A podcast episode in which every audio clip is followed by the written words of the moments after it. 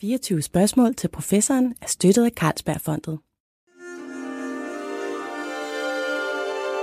Du lytter til Weekendavisen. Her kommer 24 spørgsmål til professoren med Lone Frank. Tilliden slår revner, sagde statsministeren i sin tale til Folketingets åbning. Det var så indledning til lidt af en jeremiade om, at Danmark fra at være et samfund med rekordhøj mellemmenneskelig tillid er på vej ind i seriøse problemer. Og Mette Frederiksen hævdede så, at det især skyldes mislykket integration. Hvad er det egentlig med tilliden? Er den faktisk i tilbagegang? Hvad er det, der især påvirker tilliden i et samfund, og hvad betyder tilliden for samfundslivet i bredere forstand? Det skal vi høre om fra en absolut ekspert og tillidsforsker. Velkommen til dig, Peter Tisted Dinesen. Mange tak. Du er professor i statskundskab ved KU og har interesseret dig ret meget for tillid. Øh, og først af alt, øh, hvordan står det egentlig til med tilliden i Danmark lige nu? Jamen, øh, det står faktisk øh, ret godt til med den mellemmenneskelige tillid. Vi, øh, den, er, den er rekordhøj i Danmark sammenlignet med, ja, med andre lande. Og når vi kigger på øh, udviklingen over tid, så kan vi også se, at vi de sidste godt og vel 10 år har haft et meget, meget højt tillidsniveau. Og så ved vi også, når vi går længere tilbage i tid, at den faktisk er steget ret markant over de sidste 40 år øh, frem, frem og nu. Øh, på nuværende tidspunkt er det lige i underkanten af 80 procent, der indikerer, at man kan stole på de fleste andre mennesker. Øh, og det er altså ekstremt højt sådan mm. i international sammenligning. Der er andre lande, hvor den måske er 20 eller helt ned på 10 procent. Ja, for lad os lige, øh, før vi går ind i det her med din egen forskning, som faktisk viser den her interessante stigning, øh, i hvordan man definerer det, fordi det er jo en ret, hvad skal man sige, for en udenforstående, en ret, øh, hvad skal man sige, simpel måde at definere tillid på. Man stiller folk et spørgsmål, som de har to svarmuligheder på. Hvad, hvad, hvordan er det, man gør? Jamen, det er rigtigt. Det er sådan den, den mest hyppigt anvendte og den, sådan den traditionelle måde at gøre det på. Der findes forskellige varianter af det her spørgsmål. Jeg har arbejdet meget med det, du nævner der, også i, i nogle forskellige andre afskygninger. Øhm, og så findes der i tillæg til det også nogle andre måder at gøre det på, for eksempel i sådan nogle økonomiske spil, hvor man så kigger på... Men lad os lige tage ja. det her med, når man går ud og laver sådan, at man siger, tilliden er 78 procent eller næsten ja. 80 procent i Danmark. Hvad betyder det? Jamen, øh, det betyder, hvad kan man sige helt konkret, at 78 øh, procent af respondenterne øh, i en given survey, i en given spørgeskemaundersøgelse, har indikeret, at man kan stole på de fleste andre mennesker. Frem for den anden mulighed, de har, det er Som at er, sige, at, at man kan ikke være forsigtig ja. nok. Og, og man kan sige, det, du har jo ret i, at det, øh, det virker jo ekstremt simpelt. Mm. kan man virkelig måle noget så komplekst og vigtigt mm. som tillid alene på den baggrund? Og, der vil jeg jo så sige som spørgeskema-forsker, eller som survey-forsker, det er jo øh, på mange måder det, der er det smukke ved mm. spørgeskema, at man under nogle bestemte omstændigheder faktisk kan måle måle nogle meget vigtige ting øh, på, på, på en relativt simpel, men, men stadig meningsfuld måde. Og man kan sige, sådan for at, at, at sammenligne, så kan man sige, hvor vi ligger på de der 78-80 procent i Danmark, der er polakkerne, der er for eksempel 20 procent der svarer, ja, man kan stole på de fleste mennesker. Så der er altså virkelig et spænd. Altså, det er ikke bare sådan en lille smule mere eller mindre tillid. Præcis. Der er mange andre fænomener, holdninger osv., hvor, hvad skal man sige, hvor forskellene mellem lande er meget, meget, mere, meget mindre. Altså, men her er det virkelig noget, som, som viser forskel mellem landene. Og det betyder selvfølgelig også, at så frem det ligesom hænger sammen med noget, som vi synes er vigtigt, at det er, er noget, som vi bør interessere os for. Hvordan kan det være, at et sted i Danmark, er tilliden så høj, øh, altså omkring de 80 procent, hvor et andet sted, som ikke engang er specielt langt væk i Frankrig, er det måske godt og vel 20 procent. Ja. Øhm, så der er selvfølgelig den her interesse i, er der, en, er der en opskrift fra Danmark, eller for den sags skyld de andre nordiske lande, hvor tilliden også er høj, mm. øh, som vi kan importere i forhold til en, en ambition om at forsøge at, at øge tillidsniveauet. Men lad os lige se på det her med, som du også indleder med at sige, at øh, tilliden er rekordhøj og faktisk steget en hel del øh, over de seneste årtier. Og det er jo interessant, fordi man som dansker netop har den her fornemmelse af, også som Mette Frederiksen siger, jamen det er jo for nedadgående. Det er jo noget, vi havde i det gode gamle Morten Korske Danmark. Der var der tillid, der kunne man gå ud og stille sin jordbær øh, ved, ved vejen, og så ville folk betale for det og køre videre og så videre. Det kan man ikke mere, det går nedad. Men altså, hvad er det, du har fundet i dine undersøgelser? Jeg tror for stadig, at folk de sælger jordbær ved vejen. Det er i hvert fald mit indtryk, øh, der hvor jeg kommer fra. Men, øh, men, men ja, hvad er det, jeg har fundet? Altså, jeg har i en undersøgelse sammen med min medforfatter, som jeg har lavet rigtig mange ting sammen med, Kim, Kim Mannemar Sønderskov fra, fra AU, Institut for Statskundskab derovre, øh, har vi simpelthen samlet de spørgeskemaundersøgelser, der eksisterer øh, i Danmark. Eller det har vi gjort for lidt tid siden, da vi kiggede på det her første gang. Øh, og så har vi ja, grundlæggende fundet de undersøgelser, der spørger, stiller det samme spørgsmål, mm. som du nævnte omkring tilliden. Øh, og så har vi på den baggrund forsøgt at se, hvad er udviklingen i virkeligheden over tid. Fordi de her undersøgelser går helt tilbage til 1979, altså for over 40 år siden. Øh, og på det tidspunkt gik de frem til 2009. Nu har vi tal, der går op til ja, omkring 2019, så over en cirka 40 år mm. periode. Så det giver os sådan et, et ret godt billede af, hvad der i virkeligheden skete i sidste halvdel af det 20. århundrede og første halvdel af det 21. Ja. Og det vi kan se, det er, at i 1979, der var det 47 procent, der sagde, at man kan stole på de fleste. Det er lidt over halvdelen af i dag.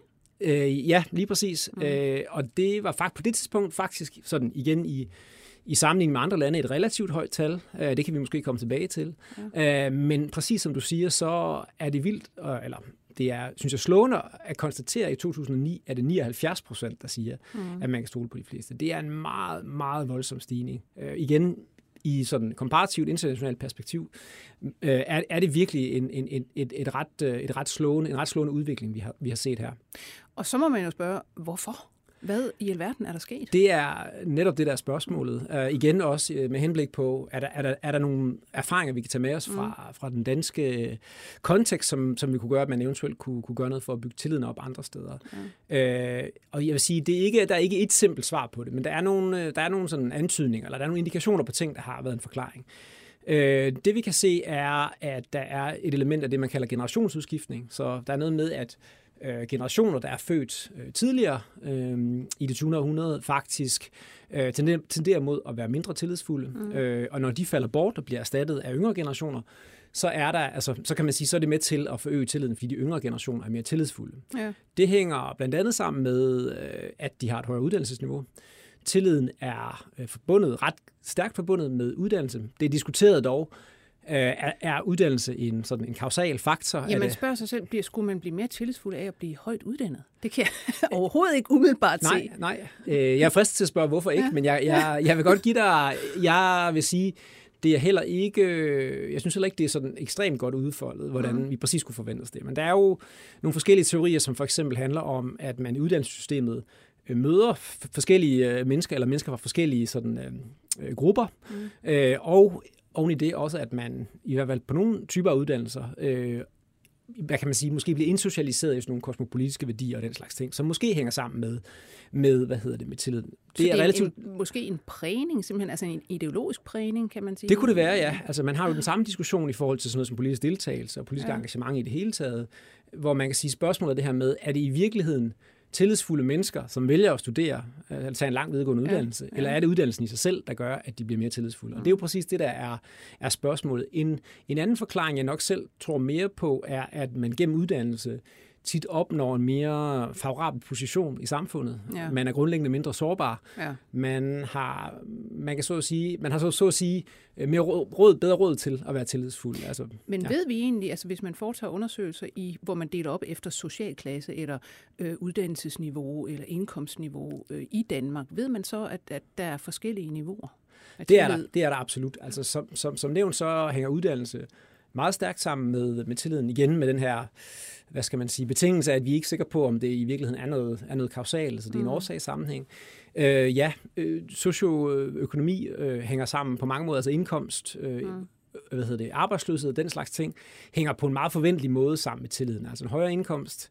Der er måske ikke så stærk en sammenhæng, som man måske på nogen måde kunne have forventet. Den er der, så det vil sige, at folk med højere indkomst tenderer mod at have en højere tillid. Øh, folk, som er arbejdsløse, tenderer mod at være mindre tillidsfulde tror jeg, det tror jeg vil være relativt intuitivt for de fleste. Jeg tror igen på en, på en forklaring, som er det her med, at man grundlæggende er mere robust, altså man kan bedre absorbere eventuelle ja. øh, Så jo mere, jo mere overskud du har ja, på alle mulige ja, fronter, ja, for simpelt jo sagt, bedre ser ja, verden ud. Ja, grundlæggende. Ikke? Ja. Og du møder måske, og du bliver måske også behandlet bedre, mm. fordi du er i en mere favorabel position øh, ja, ja, på, på mange ja. måder. Ikke? Øh, så, så der kan man sige, der er måske også en erfaringskomponent i det her, ikke? At, at mm. du gør dig nogle mere behagelige erfaringer, som gør, at du, du synes, det er nemmere at stole på andre. Ja. Øh, en årsagssammenhæng, øh, I også taler om med hensyn til, at øh, er der noget af det, der, der booster tilliden i, et land som Danmark, er så noget med, at vi, vi stoler på vores øh, institutioner, at ja. de, de er velfungerende. Yes, det er en anden, eller den anden meget centrale forklaring, vi har på, øh,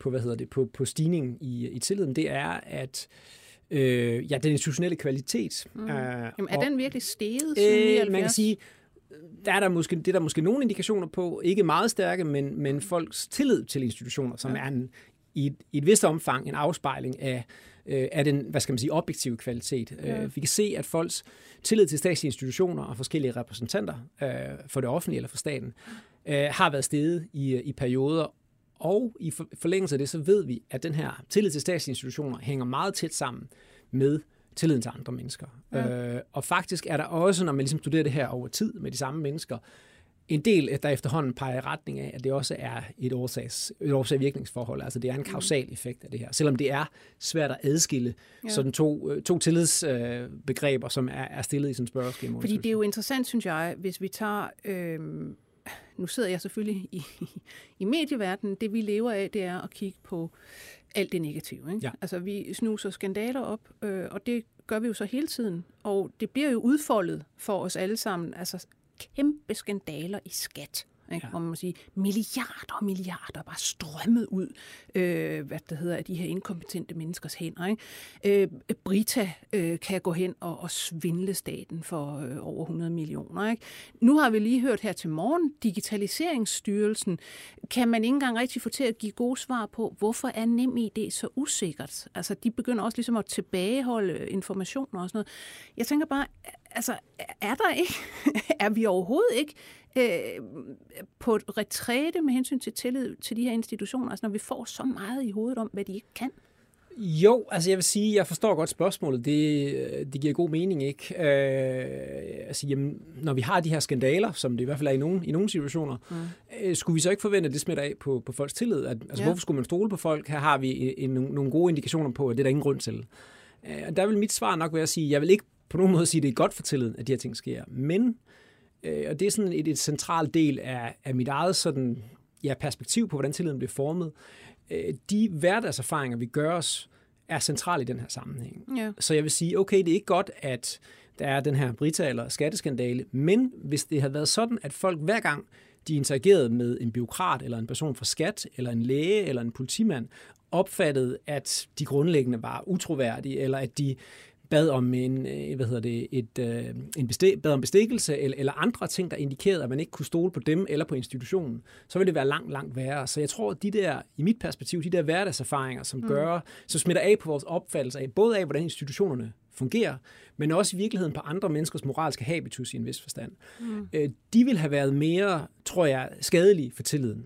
Så bare, bare for at understrege det, jeg mener ikke, at det er godt for tilliden, Nej. de her ting sker. Jeg siger bare, at hvis det havde været noget, du oplevede næsten på daglig eller ugenlig basis, igennem de interaktioner, du har med andre mennesker, så tror jeg, at effekten havde været mm. mere negativ. Og, og må jeg træde et skridt tilbage, ja. så vil jeg sige, jamen det der ligesom er logikken her, er, at institutionerne, de indrammer de interaktioner, vi har med andre mennesker. Og hvis institutionerne, de kan sikre, eller hvad skal man sige, minimere risikoen mm. i de mm. interaktioner, så kan de være med til, så kan de virke befordrende for, at vi kan stole, vi kan stole på andre mennesker. Og hvis de ikke kan det, så kan man sige, så, så er det skadeligt for tilliden. Ja. Altså nu er Danmark jo, altså som du sagde, vi har egentlig den højeste tillid, man kan måle noget sted, øh, mellemmenneskelig tillid, sociale tillid, som ja. man også kalder det. Ja. Vi har faktisk også den laveste korruption. Ja. Er det her med altså korruption, hvis man ved eller hører, at der er korruption i lad os sige, offentlige institutioner. Er det værre en udulighed for tilliden? Øh, ja, det vil, det vil være mit, øh, det vil være mit, øh, mm. være mit svar, ja. Det er, det er, det er, og i virkeligheden synes jeg også, det er interessant, det du siger med, du er i medieverdenen, og vi bruger meget af vores tid på at afdække magtmisbrug eller korruption eller ting, der er værre. Og det, det vil jeg jo sige, det er ekstremt godt. Det er præcis ja. derfor, man har medier. Fordi det holder magthaverne på tæerne det betyder, at det er omkostningsfuldt for dem at gøre den her slags ting. Der er mange andre samfund, hvor det ikke er specielt omkostningsfuldt. Ja. Men fordi I grundlæggende, så nu giver jeg en kompliment her, ikke? jeg kan ikke tage det, jeg Værsgo. kan ikke tage det. øh, fordi I grundlæggende er med til at, hvad skal man sige, vogte magthaverne, så er I også med til at holde dem på tæerne i forhold til ikke at, hvad skal man sige, øh, indgå eller have adfærd, have en adfærd, som, øh, som ja, i form af svindel eller andre ting, som kan virke meget negativt på tilliden. Ja. Så, så jeg vil sige, øh, ja, på den måde er medierne også centrale i forhold til, øh, ja. i forhold til det. Vi skal selvfølgelig ind i øh, også noget med, hvad er det for nogle faktorer, der rundt omkring i verden altså gør sig gældende, og, og hvor foranderlig er tillid, hvor meget skal der til, øh, for at den går op og ned og sådan noget. Men, men, men først, godt tænke mig at høre, hvornår begynder øh, forskere egentlig overhovedet at, at bekymre sig om, om sådan en lidt luftig størrelse som tillid? Ja, altså, det er jo det ind? Et uh, interessant spørgsmål. Altså det, jeg vil sige, i virkeligheden har der inden for psykologien, altså tilliden kan man sige, er sådan et, jeg vil sige, det er tvær samfundsfagligt, men måske mm. nærmest sådan tvær øh, videnskabeligt ja. felt. Altså biologer interesserer sig også for tillid, for eksempel. Øh, så jeg vil sige, det er nok primært psykologien og sociologien, der interesserer sig for det. Så småt i første halvdel af det 20. århundrede, så er det omkring efter, eller efter 2. verdenskrig, er der, begynder man sådan for alvor at forske i det i form af de her spørgeskemaundersøgelser, vi talte om før. En af de første målinger, jeg kender til, er fra 48 fra Tyskland. Ja. Øh, det er altså ret mange år siden, ja, man øh, hvor man sige. faktisk har indikationer på, på tilliden i et land. Øhm, og så øh, kommer der i starten af 60'erne en meget berømt bog af Alman og Verba, som hedder Civic Culture, mm. øh, hvor man forsøger at forstå forskelle i, man kunne kalde det civil kultur eller medskab, medborgerskabsnormer og adfærd på tværs af lande. Altså konkret kigger man på USA, England, Tyskland, Italien og Mexico. Mm. Tyskland og Italien er det selvfølgelig, fordi det ligesom er hvad kan man sige, kølvandet på 2. verdenskrig. Hvordan skal man opbygge et civilsamfund, som kan virke befordrende for demokratiets udvikling i de her lande? Ja. Og der spørger man blandt andet ind til tilliden til andre mennesker, og finder nogle meget markante forskelle der. Øh, og man finder blandt andet også, at tilliden er meget høj i USA, no. sammenlignet med de andre lande. Øh, og det er lidt interessant, øh, fordi at nærmest siden da har den været for nedadgående. Ja. Øh, og det er noget, man har talt ekstremt meget om mm. i USA. Øh, der er en meget berømt samfundsforsker, der hedder Robert Putnam, som øh, sammen med andre har dokumenteret, at der har været det her fald. Øh, og, hvordan, hvordan ser det fald ud i USA over tid, og hvor er de nu? Ja, en interessant observation er, at øh, det ser faktisk ud som om, der i 1979, hvor vi har den første sådan, øh, nationale tillidsmåling i Danmark, var tillidsniveauet faktisk cirka det samme i Danmark, altså øh, som, det var, som det var i USA. 50. Ja, så, så omkring de der slut 40'erne eller noget i den ja. stil.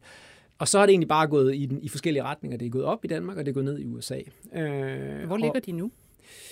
De ligger, og det varierer lidt, de ligger sådan om, ja, omkring, øh, omkring, tror jeg, slut 30'erne, omkring 40 eller noget stil, hvilket egentlig ikke er specielt lavt sådan på, i sådan et internationalt perspektiv, men det er klart, at hvis man kommer fra omkring 60, så er det en ret, en ret markant reduktion, og det har også været tidspunkter, hvor den har været endnu lavere ja. i virkeligheden. Og det er noget af det, der har bekymret, fordi man kan sige, måske er det i sig selv en indikation på et splittet samfund, at du ikke længere stoler på, på andre mennesker, altså på dine medborgere, lidt for simpelt sagt. Øhm, Ja. Bare for at tage altså, de her tal, hvor ligger de laveste tillidsniveauer? Hvad ligger de på, og hvilke lande er det typisk? Det er lande som Brasilien for eksempel, ja. hvor man lidt afhængig af målingen tit ser målinger ned til omkring 10 procent. Wow. Det er Tyrkiet, det samme niveau. Filippinerne er lavt. Øh, så det er, det er lande forskellige steder. Øh, man kan sige, når man tænker på Brasilien, så er det nok meget sådan noget som indkomstulighed mm-hmm. og forskellige ting, der ligesom følger med der, ikke? kriminalitet og andre ting som er den formodede årsag til, at tilliden er så lav. Øh, jeg jeg taler tit med, eller jeg taler ikke tit med, men nogle gange har jeg talt med brasilianere, som er herboende, ja. og så spørger jeg dem altid om det. Og øh, de, jeg synes, den, den generelle melding, man får, er, at de grundlæggende opfatter det som validt. Altså, det er, altså, man er grundlæggende lidt en tåbe, hvis man, hvis man stoler på andre mennesker i, ja. i Brasilien. Ikke? Øhm, men, men, men igen, det er en god illustration af det her med, at der er faktisk nogle meget markante forskelle. Og som jeg sagde før, selv inden for Europa kan du se de her forskelle. Altså Skandinavien, Norden, høj tillid, øh, Østeuropa ser jo ikke godt ud. Østeuropa ser ikke specielt godt ud, nej. nej. Øh, der er sådan en enkelt succeshistorie i form af Estland, hvor man ser tilliden, men de klarer sig generelt også godt på mange andre ja. parametre. Men, men, men ellers er tilliden relativt lav. Man taler også om, at der måske nogle gange er lidt sådan en, en lang skygge af kommunismen i virkeligheden. Mm. Ikke? At der har været igen nogle institutioner, som måske har, hvad skal man sige, gjort det svært efterfølgende at, at opbygge tilliden til hinanden. Ja.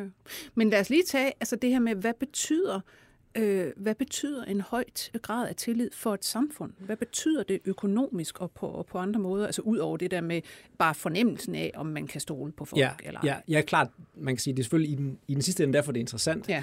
Øh, jamen det er, man kan sige, tilliden er den her generaliserede social tillid. Tillid til mennesker, vi ikke kender. Mm.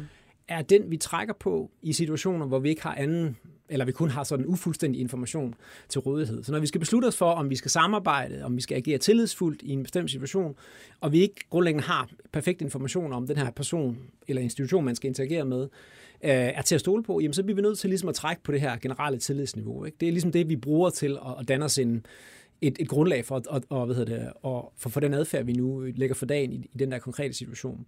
Og det betyder, at vi er mere samarbejdsvillige, mm. hvis vi stoler på andre. Det kommer af sådan et fænomen, øh, som grundlæggende er mere eller mindre universelt etableret, at man, mennesket er det, man kalder betinget samarbejdsvillige, conditional cooperators på engelsk. Ja. Og det, der ligger det i er det, sådan der, fra naturens hånd. Præcis. Altså, det, det er grundlæggende, ja, det kommer netop fra biologien, Ja. ikke? og det har man så fundet ja, for, eksempel, for eksempel adfærdsøkonomer har ligesom lavet det her, de her studier i rigtig, rigtig mange lande, og finder det som et generelt mønster. Og det der er logikken, det er, at vi vil gerne samarbejde, men kun hvis andre også gør det. Ikke? Jo.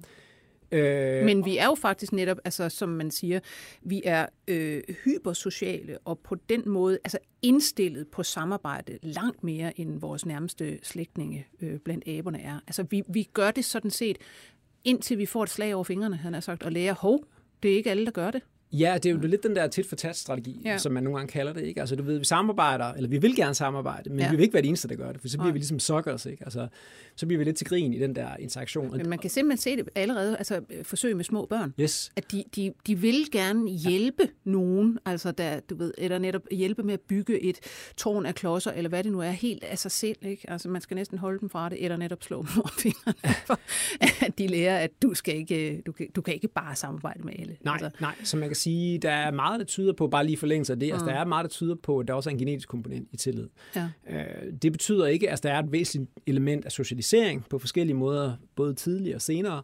Øhm, men, men ja, du har ret, man bliver ligesom i, et- i et vist omfang medfødt, og der er så variationer i, hvor tillidsfuld man måske er ja. fra naturens hånd, så at sige. Øh, men hvis jeg lige må gøre det andet færdigt, så kan man sige, så vi, det afhænger af, eller hvorvidt vi ønsker at samarbejde eller ej, mm. afhænger af, om vi tror, andre vil samarbejde. Og det her tilliden bliver vigtig, fordi den grundlæggende er en tillid til, at de vil samarbejde i de her situationer. Og så gør vi det også. Så det vil sige, at vi er grundlæggende villige til at gøre nogle ting, som måske i, en vis forstand er mere i fællesskabets interesse end vores egen.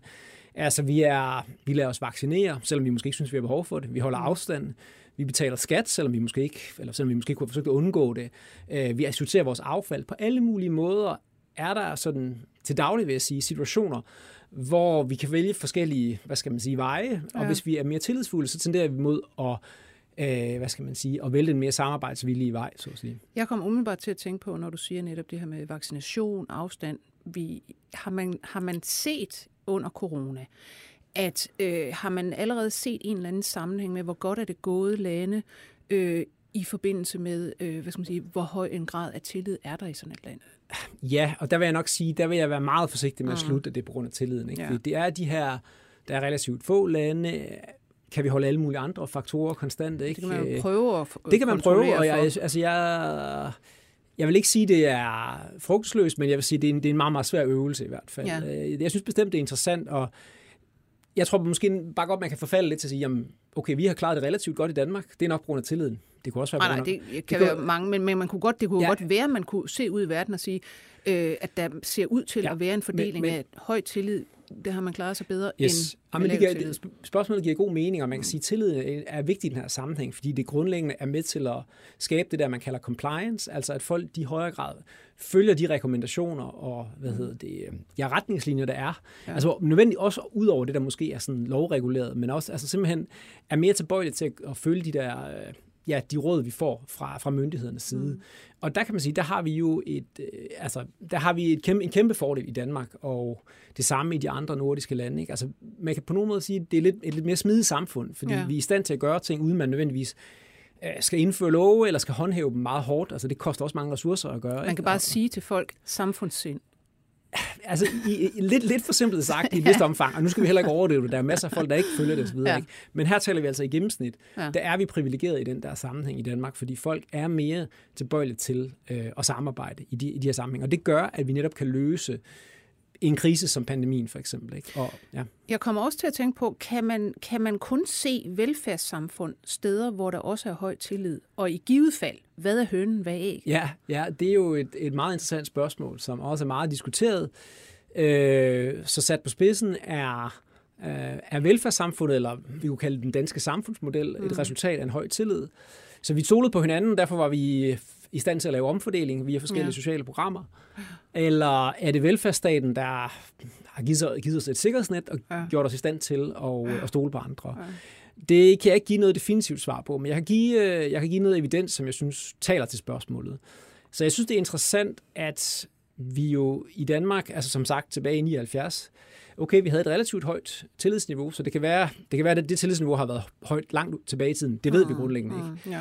Men vi ved i hvert fald også, at det er steget meget efterfølgende, efter at man i hvert fald på nogen måde kan sige, at vi har, har installeret Udbygget den samfundsmodel og herunder ja. velfærdsstaten og så videre. Som, så, så, altså, jeg tror nok mere på den måde institutionerne, altså som jeg sagde, sådan quality of government, altså det her med institutionel kvalitet, hvordan mm. institutionerne regulerer de interaktioner, vi har med andre mennesker. Det tror jeg nok mere på er betydningsfuldt end velfærdsstaten i sig selv. Ja. Men det er klart, der er elementer i velfærdsstaten, der måske også øh, kan, være, kan være befordrende for tillid. Nu snakker vi om det her med med altså grundlæggende en, en, en lavere følelse af sårbarhed, fordi ja. man øh, har et sikkerhedsnet, for eksempel. Men det er netop det der med, kunne man forestille sig, når man nu man taler om det der skandin, altså, uh, det skandinaviske mirakel der, ikke? Yes, altså med absolut. velfærdsstat og høj grad af tillid, kunne man bare tage til Latinamerika, tage sig et lille land der og sige, altså som diktator, der sidder der, nej, nu laver vi sgu en velfærdsstat, og så få den til at fungere? Altså, som jeg ser det, så vil jeg sige, jeg synes, det er plausibelt, uden man kan sige, det er sådan mm. meget veldokumenteret, at tillid nok har været befordrende for, at kunne lave, have en, en udbygget og velfungerende stat ja. generelt. Og det kan, har så måske i sig selv haft nogle positive eller tilbagespilseffekter på tilliden. Altså det virker for mig at se som en plausibel, så det er sådan en, en solomonisk fortolkning, kan man sige. Ja. Uh, men i forhold til, kan vi, kan, vi, uh, kan vi eksportere det her, så vil jeg sige, jamen, der, okay, lad mig, lad mig gå til det på en anden måde. Jeg vil sige, jamen, hvis, hvis jeg vil forsøge at øge tilliden ja. i latinamerikansk land for eksempel, så vil jeg gøre sætte rigtig meget ind på at bekæmpe korruption. Ja. Øh, fordi som jeg sagde før, jeg tror, at det grundlæggende er på mange måder roden til alt ondt, eller i hvert fald roden øh, til lav tillid. Ja. Øh, men det er ikke noget, man gør. Så man kan sige, det er bare, så forskubber man bare ligesom problemet til. Hvordan gør man så det? ikke? Jo. Og det forsker man jo selvfølgelig i, men det er, det er virkelig kompliceret. Men det er grundlæggende svært at lave kollektive løsninger, hvis man ikke stoler på hinanden. Så jeg vil, jeg vil ja. sige, øh, et vist niveau af tillid er i hvert fald befordrende for, at man ligesom kan have en mere udbygget stat, herunder en velfærdsstat. Mm. Så synes jeg, vi skal tale lidt om, hvad i alverden øh, de her høje øh, skandinaviske tillidsniveauer bygger på. Altså, fordi det er jo sådan en klassisk øh, diskussion i jeres felt. Er, der, er det sådan en, noget kulturelt? Altså er et øh, tillidsniveau noget kulturelt, der ligesom ligger i en nation og dens historie og da, da, da, da, øh, eller er det personlig erfaring, man har gjort gennem øh, sit eget liv, eller en kombination af begge? Hvad, hvor, hvor står man egentlig henne? Ja, det er jo et meget stort spørgsmål inden for, ja. inden for litteraturen, og man kan sige, øh, indtil for nylig, eller nok stadigvæk, der har man meget haft det der kulturelle perspektiv hvor man siger, jamen øh, tilliden det er noget, som øh, har fokus meget været på socialisering. Ikke? Det er noget, du bliver opdraget til. Det er noget, du øh, lærer fra dine forældre. Øh, og så er tilliden ellers mere eller mindre sådan stabil hen over dit livsforløb, øh, og så giver du det videre til, børn, hvis du, til dine mm. børn, hvis du får børn. Yeah. Og på den måde kan vi, så kan vi forklare stabiliteten i tillid på tværs af mange, mange generationer. Øh, og det er der så noget evidens fra USA, der måske indikerer, jeg er lidt skeptisk over for det, men, men det er en anden snak. Hvad, hvad siger den? Jamen det siger, at øh, tredje generations indvandrere eller, eller mere fra bestemte lande tenderer mod at være mere eller mindre tillidsfulde. Skandinaviske lande. Så skandinaviske lande, øh, folk der har rødder i Skandinavien blandt andet, tenderer mod at være øh, mere tillidsfulde end folk, der har rødder i Italien eller i Afrika for eksempel. Men man kan vel også sige, hvis man ser på, hvor de faktisk bor i USA, de her skandinaviske indvandrere, så de, de bor jo i Minnesota, de bor i Midtvesten, hvor der ikke er altså, øh, nødvendigvis øh, krig med øh, bander af forskellige etnisk øh, oprindelse. Og så Formentlig et lavere niveau nogle, af ja. konflikt, øh, ja. så man kan sige, de har måske også haft et, et mildere øh, miljø eller mildere kontekst. Øh, det, er en af, det er en af de, hvad skal man sige, kritikker, jeg synes er relevant at rejse. Det andet er, vi ved grundlæggende ikke, om dem, der udvandrer fra Danmark eller Italien, var tillidsfulde på det tidspunkt. Nej. Vi ved faktisk heller ikke, om danskerne var tillidsfulde på det tidspunkt. Nej. Så du ved, der er mange antagelser, som jeg synes er problematiske. Noget andet, ja, hvis jeg bare lige må fortsætte, ja. så noget andet er, og det er måske, synes jeg, en af de bedste illustrationer, siger, man finder så, at efterkommer af afrikanske indvandrere i USA, er mindre tillidsfulde. Er det så på grund af, at de har importeret en mistillidskultur fra Afrika? Eller er det fordi, de har oplevet diskrimination eller andre ting, der ikke virker? Det, det kunne, være, det kunne også være andre ting. Ikke? Det, kunne også, det kan godt være, at det ikke er super befordrende for tilliden. Ikke? Ja, øh, ja. Og man kan sige, her har jeg også afsløret det, som er mit eget perspektiv. Jeg, jeg benægter ikke, at der nok er en, en kulturel komponent, en, øh, at, at socialisering er mm. en faktor. Du ved, vi har et udgangspunkt, som vi snakkede ja. om før, med hensyn til tilliden, men øh, jeg mener, det er blevet kraftigt overgjort i litteraturen. Ja. Og jeg mener, og det har jeg sammen med Kim Sønderskov, som vi snakkede om før, har jeg også vist i en del arbejder, at der grundlæggende, at vi kan se, at tilliden er formelig, at den grundlæggende ændrer sig over livsforløb. Der kan være bestemte erfaringer, man gør sig. Jeg har været meget interesseret i de her det, som man nogle gange inden for forskning kalder the slow drip of everyday life. Ja. Så det behøver ikke nødvendigvis være sådan noget med at blive udsat for kriminalitet eller andre ting. Det kan bare være de ting, man, man, man sådan ligesom langsomt indsamler via de erfaringer, man gør sig, når man går rundt i sit nabolag, eller tager på arbejde, eller hvad man nu gør, interagerer med andre mennesker i det hele taget. Hvordan studerer I det? Jamen, det gør man indirekte, kan man ja. sige. Så, så jeg har blandt andet, Kjell Kim og jeg har blandt andet studeret det, øh, ved at se på, hvem man arbejder sammen med, eller hvor man bor, hvordan bopælsområdet er, øh, eller hvad hedder det, nærområdet, nabolaget, mm er sammensat. Øh, og det vi har kigget på der, er øh, om den etniske sammensætning. Af... Ja, så er vi jo i virkeligheden, det er jo øh, meget godt, du tager fat på det nu, ja. fordi så er vi jo tilbage til Mette Frederiksen og hendes ja, det øh, tale der, fordi ja. det var jo ligesom for at sige, nu skal vi altså ikke have mere indvandring, nu skal vi, du ved, altså at ja. gøre noget for integrationen, fordi det er det, der skaber den her dalende tillid, som vi jo så ikke har set af dalende. Men hvordan er det med, med indvandring? Fordi man kan sige, det startede vel også med øh, 2006. Der er vores ven Putnam igen, ja. amerikansk forsker, kommer med en, en meget, øh, hvad det hedder, sådan lidt en milepæl i den litteratur, og siger, at ud fra amerikanske data, indvandring til et sted, det giver altså lavere tillid. Ja, Præcis, og det var et provokerende fund. Det var ikke fordi, at man kan sige, at alt ved den der artikel var ny, men det, der var nyt, det var, at han kunne vise, at det var både tilliden til udgrupper, altså tillid til nogle, nogle andre, som er, som er nogle andre, ja. som tilhører andre grupper end en selv, men også tilliden til indgrupper. Og for øvrigt også den generaliserede tillid, som er det her tillid til andre mennesker generelt, mm. som jeg studerer. Han ser det over hele linjen i virkeligheden, og også på en række andre indikatorer. Et enormt provokerende fund, fordi det selvfølgelig stiller spørgsmålstegn, er succesfuld integration muligt ja. i multietniske samfund? Øh, og det har ligesom givet anledning til en hel masse studier sidenhen, hvor jeg øh, sammen med kolleger har lavet nogle stykker i Danmark, og også for nylig sammen med Kim Sønderskov og Møllen Schäfer fra, fra KU, har, har lavet sådan en metaanalyse, hvor vi simpelthen har taget al den evidens, der er, og forsøgt mm. at sige, hvad er grundlæggende det mønster, vi kan se ja. på tværs af lande, på tværs af de mål, man har brugt osv. Og det vi kan se, og nu bare at sige, her er logikken, mm. at der hvor man bor, der indsamler man nogle forskellige signaler om andre menneskers tillidsværdighed. Øh, det er svært at sige præcis, hvad det er ved indvandringen, der ligesom giver sig udslag i den her potentielt lavere tillid. Men øh, der, er, altså, der er både altså, der er ting, der tyder på, at det måske i virkeligheden lidt er noget der ligesom er hardwired i os, altså noget biologisk, som Det er som den der klassiske, som man snakker om, øh, som du siger, in-group, out-group. Vi har ja. simpelthen, altså det er også det der roden til fordomme. Vi, ja. vi dømmer nogen, der er, øh, skyndes at være anderledes end os selv. Netop. Er altså, anderledes, og vi er bare, altså skal man sige, i udgangspunktet, mere mistillidsfulde over for dem, fordi vi kender dem ikke. Præcis. Så man taler om, at der er sådan nogle human universals. Der er nogle ting, der er universelle for alle mennesker, altså grundlæggende ja. på tværs af stammer og øh, nationer osv. Og, øh, og den her parochialism, altså det her med, at man behandler folk, som man opfatter som værende medlem af ens egen gruppe, ja. bedre end, end udgrupper, øh, er, er helt gennemgående. Og man kan sige, hvis man tager det som udgangspunkt, hvis man så bliver eksponeret for flere, som tilhører noget, man identificerer som en udgruppe, ja. så er det ikke, hvad synes jeg ikke, specielt hvad hedder det, kontroversielt, eller det, det er relativt intuitivt, at det også kunne smitte af på, hvordan man ser på folk generelt.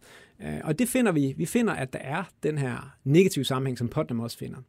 Øh, så det er sådan, at hvis man bor sammen som etnisk dansker, øh, eller majoritetsdansker, om man vil, mm. bor sammen med flere indvandrere, så er tilliden i gennemsnit lidt lavere i sådan på et helt lokalt niveau. Altså, vi, så det vil endda sige, altså nogen vil jo netop sige, at vi skal bare netop, vi skal have blandet nabolag, vi skal have blandet ja. skoleklasser, så lærer vi hinanden at kende, så forsvinder al animositet. Ja, det er jo en meget populær ja. hypotese, som igen kommer fra socialpsykologien. Man kalder den kontakthypotesen. Ja. Det er værd at fremhæve, at den er sådan mere mindet på forholdet mellem grupper helt generelt. Ikke nødvendigvis sådan mm. etniske ting, men, men mere generelt øh, etniske, eller hvad hedder det, forskellige øh, gruppeskillelinjer, og, og, og her er tanken, at man ved at have kontakt med folk, øh, ja, så reducerer man øh, under nogle bestemte betingelser, så reducerer det fordomme og skaber fredelig sameksistens eller positiv mm. sameksistens. Så man kan sige, at den taler egentlig ikke så meget direkte til den der generaliserede tillid, men man kan mm. måske have en formodning om, at det også vil gøre sig gældende der.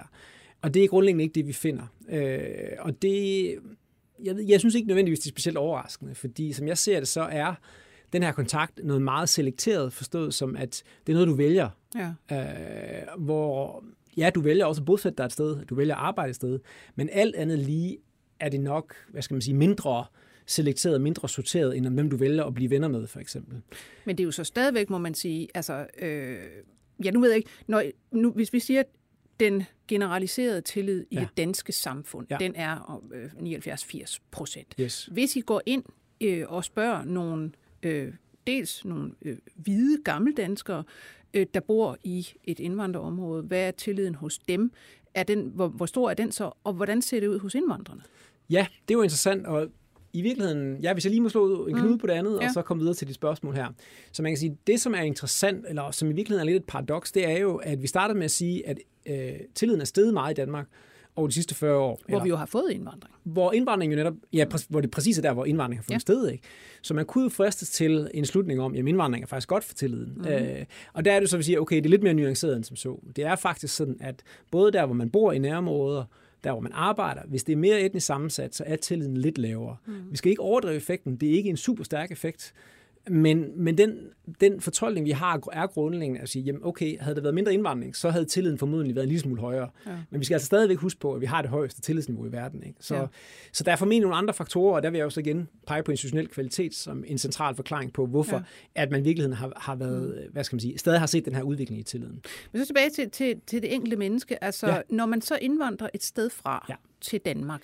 Hvordan ser det så ud med altså, den indvandrende generation, første generation? Hvordan ser deres tillidsniveau ud, hvis de kommer fra et eller andet krigshavet land, øh, lav tillid, kommer hertil, og hvordan ser det ud for deres børn?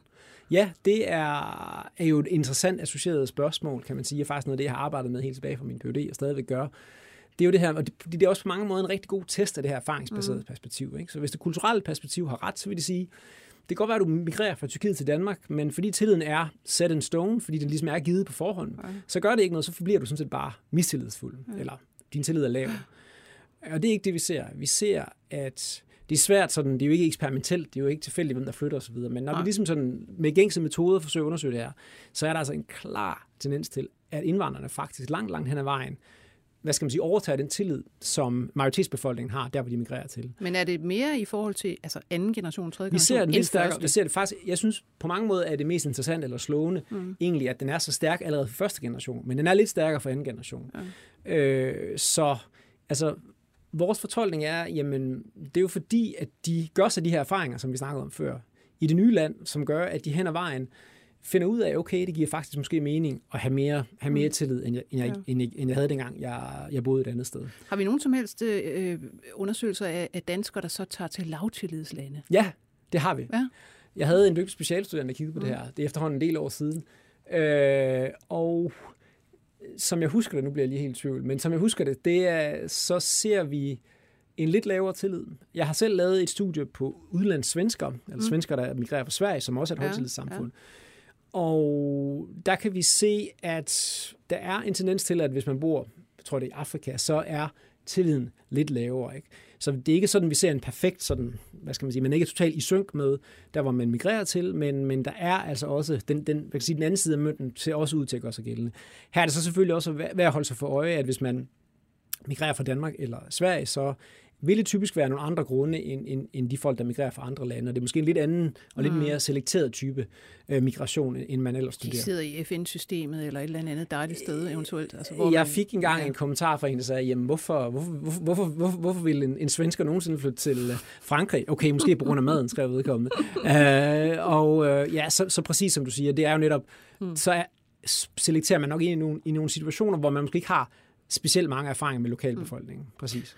Øh, angående altså det, det individuelle niveau af tillid øh, inden for et land, hvor vi jo alle sammen altså, opdrages i den kultur og, og med det tillidsniveau, der nu er, og så videre, kan man se en sammenhæng der med, med, altså med personlighed? Hvad, altså gør din personlighed noget i forhold til, hvor højt dit tillidsniveau er? Det gør den, og man kan sige, jeg synes, det er et interessant relateret spørgsmål der, er tillid i virkeligheden et personlighedstræk. Ja, Fordi ja. det ligger ret tæt på, hvad skal man sige, den måde, den her, det her kulturelle perspektiv taler om det på. Ikke? Øh, og øh, faktisk øh, den, de her Big Five øh, personlighedstræk, øh, der er et, et træk, der hedder, man kalder venlighed på dansk, eller agreeableness på engelsk. Ja. Der er sådan en underdimension, eller en facet, der faktisk er tillidsværdighed, okay. eller tillid, tillid, ja. undskyld. Så man kan sige, det er ligesom bygget lidt ind i det, ikke? Men Øh, for at komme tilbage til dit spørgsmål, så, eller jeg vil sige, jeg, jeg ser mere tillid ikke som sådan et personlighedstræk, men som en perception, eller det man på engelsk vil kalde et belief, altså sådan en forestilling om, hvordan ja. Ja. andre mennesker er. Øh, vi kan se, at tilliden er ret tæt forbundet faktisk med nærmest alle personlighedstrækkene, lidt afhængig af, hvordan vi måler helt præcis osv. Som ikke specielt overraskende, så den her venlighedsdimension, selv når man tager den her, hvad hedder det, tillidsfacet ud af den dimension, så kan vi se, at den er ret stærkt korreleret med, ja. med tilliden til andre mennesker. Det samme med openness, åbenhed ja. øh, og neuroticisme, eller hvad hedder det? Som sådan er fokus på negative øh, følelser. Emotioner, så, præcis. Jo højere man, ja. man scorer på den, jo lavere på tillid går jeg ud fra. Netop, øh, netop lige præcis. Ja. Så, så det er også sådan relativt forudsigeligt, vil jeg sige, hvad, hvad man egentlig ser der. Mm. Og for mig at sige, så understreger det bare, og vi ved jo, at personlighed ikke udelukker, men også i rigtig høj grad er medfødt. Øh, så det understreger jo nok, der er ligesom det her ret givende element i det, som måske ja. endda faktisk er noget, er noget genetisk. Ikke? Øh, så, så det, ja, det, det, det korte svar ja, det kan man, der kan man se de der systematiske ja. øh, forskelle.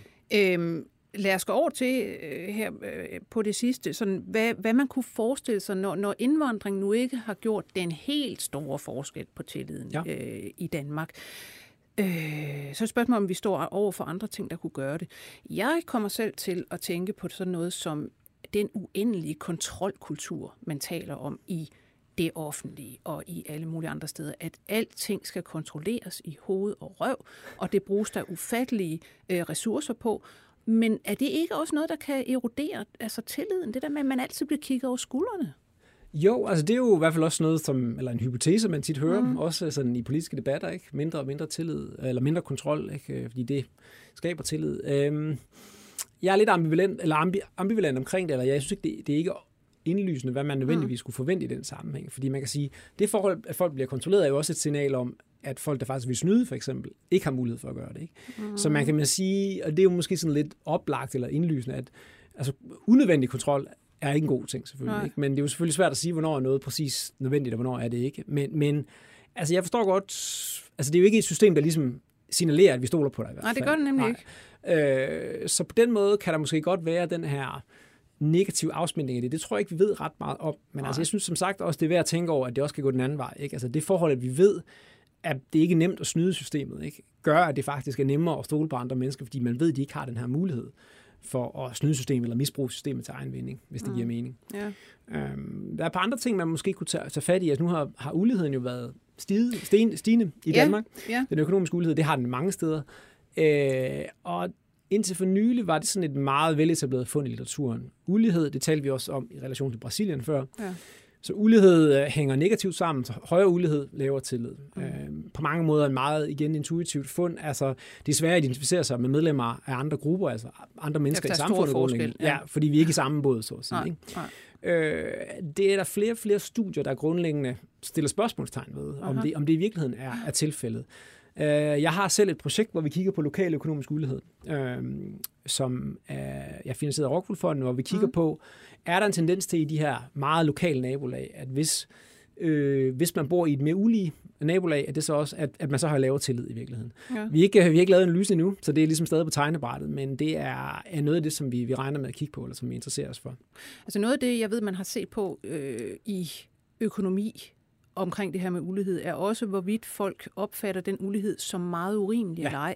For det er jo ikke, det er jo ikke en, en naturlig følge af, at der er ulighed i et samfund, at folk synes, det er hammerende urimeligt. Men hvis det opfattes som meget urimeligt, altså nogen bliver belønnet ligesom mere, yes. end de burde, så øh, kan man mindre lide det. Det synes jeg giver enormt god mening. Mm. Kan man sige, på den måde hænger det måske også sammen med, om et samfund eller en institution opfattes som meritokratisk. Ja. Og på den måde er vi jo lidt tilbage ved, hvad skal man sige, retvisende, retfærdige institutioner. Ja. Ikke? Øh, er, er, er, er folk ligesom blevet rige på, på rimelig vis, eller er det eller ved hårdt arbejde, hvad det nu måtte være, ikke? Eller, eller er det, er det foregået på en, en fordækt måde, eller har, det, har, det, har mm. korten ligesom været givet på en måde, sådan at, at der er mange, der ikke har haft den samme mulighed grundlæggende.